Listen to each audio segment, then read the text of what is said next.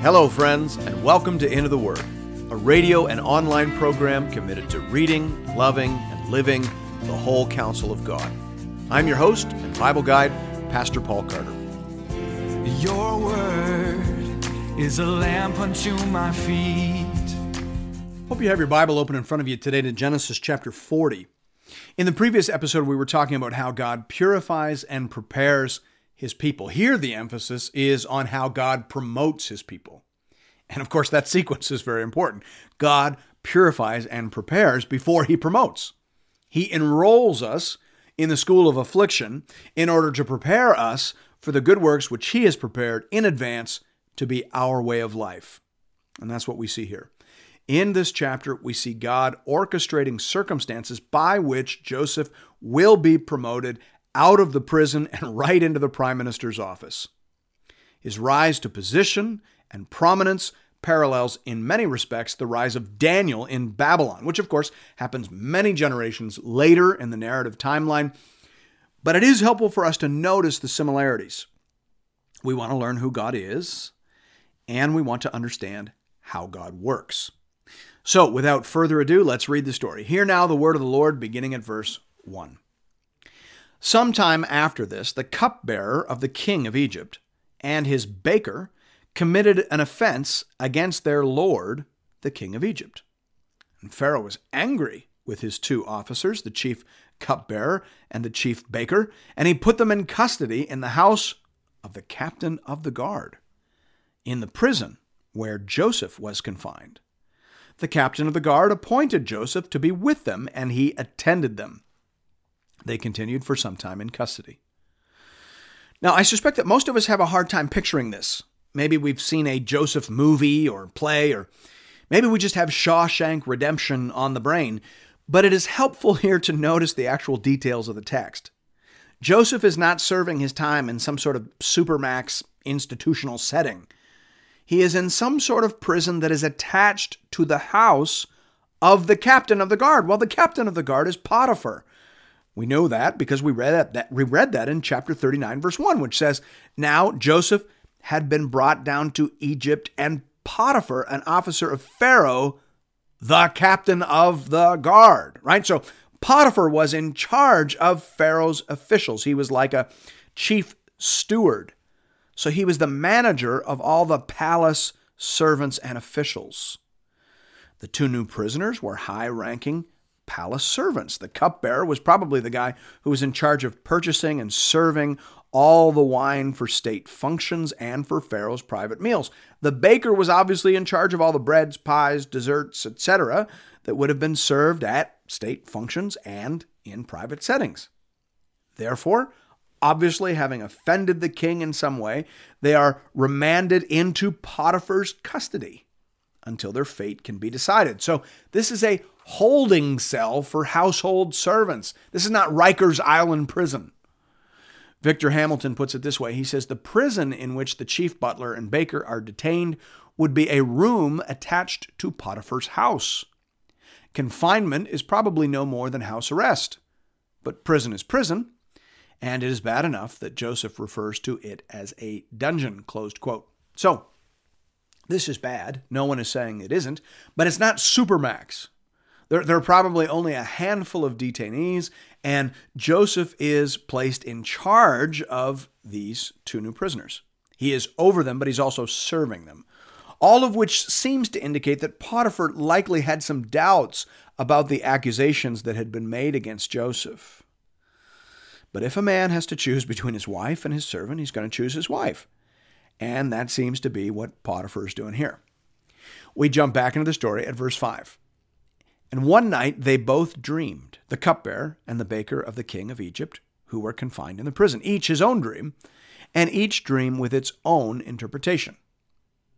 When Joseph came to them in the morning, he saw that they were troubled, so he asked Pharaoh's officers, who were with him in custody in his master's house, why are your faces downcast today? They said to him, We've had dreams, and there is no one to interpret them. And Joseph said to them, Do not interpretations belong to God? Please tell them to me. Now, notice here how Joseph says the same thing as Daniel will say when he is called upon to interpret a dream. In Daniel chapter 2, when the king had a dream but couldn't remember the details and had no idea what it meant, Daniel was brought in after every wise man of the Babylonians had failed. And he said this, Daniel 2, 27 to 29. No wise men, enchanters, uh, magicians, or astrologers can show to the king the mystery that the king has asked. But there is a God in heaven who reveals mysteries. And he has made known to King Nebuchadnezzar what will be in the latter days. Your dream and the visions of your head as you lay in bed are these. And he told him the dream and its interpretation. Daniel was careful not to portray himself as a wise man or as in some way the source of the particular insight. Daniel wanted it to be known that interpretations come from God. Notice that. God delights to promote people who are eager to give him glory. Notice this also. Joseph believes that the dreams have a meaning and a purpose. He doesn't say to the Egyptians, listen, you guys are pagans to begin with, and dreams are very subjective and easily abused by fakes and charlatans. No, he assumes that the dreams have meaning because Joseph believes in the sovereignty of God. Again, let me quote from Hamilton again. He says, There are two factors here at work in the story. One is Joseph's ability to interpret the happenings in his life and in that of his family as illustrative of God's control and use of otherwise inscrutable events. The second is Joseph's conviction about God's control every time he interprets a dream. Are you hearing that? Joseph believes that God is involved, and Joseph believes that God is in charge. Therefore, he looks at everything going on in his life and he assumes it has a meaning. And that, of course, extends to dreams. Listen, I will tell you this I think it is a weird situation that most of the people in the church today who believe in God's sovereignty tend to dismiss the possibility that dreams might have meaning and significance. Now, of course, I know why this is. We are currently busy overreacting to the charismatic excesses of the 1980s and 90s, and we aren't finished being horribly embarrassed. But surely, if we believe that God is the ultimate first cause of everything, then we would be inclined to think that if we have a dream, then it might mean something or portend something we should pay attention to.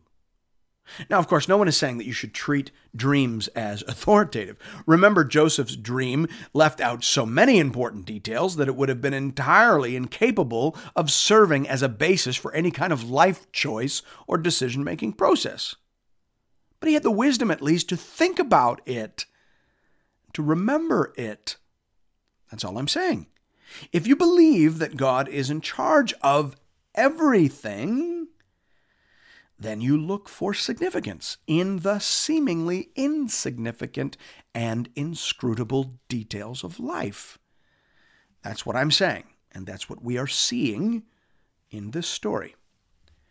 Verse 9 says So the chief cupbearer told his dream to Joseph and said to him, In my dream there was a vine before me, and on the vine there were three branches. As soon as it budded, its blossoms shot forth, and the clusters ripened into grapes. Pharaoh's cup was in my hand, and I took the grapes and pressed them into Pharaoh's cup and placed the cup in Pharaoh's hand. Now, even in English, this is clearly a dream about threes. There are three vines on the branches. There are three main verbs in the actions budded, shot forth, and ripened.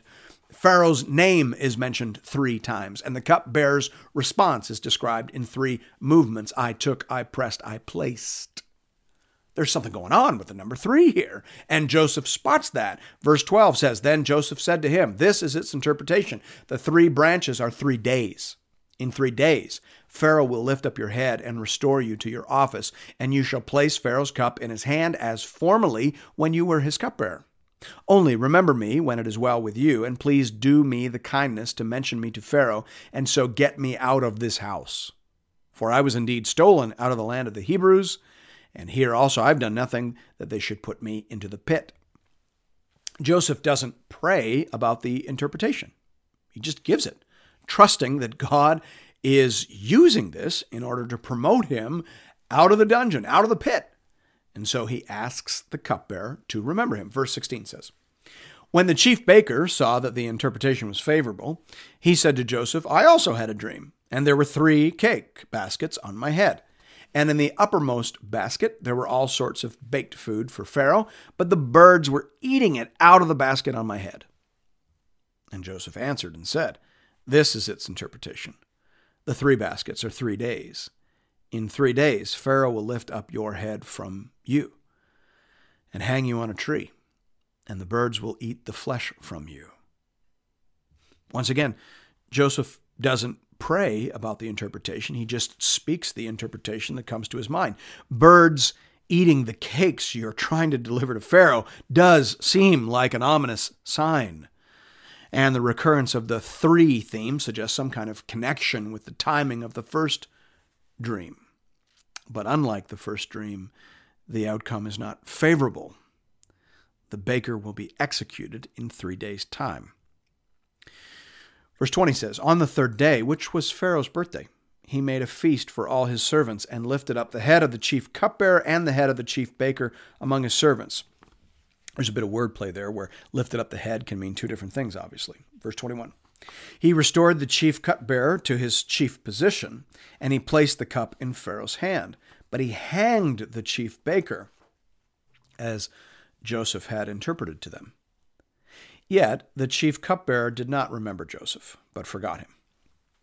So Joseph was right, right? God was in this. God had, obviously, authored the dreams and used them to exalt Joseph in the eyes of the cupbearer, who had now been restored to Pharaoh's inner circle.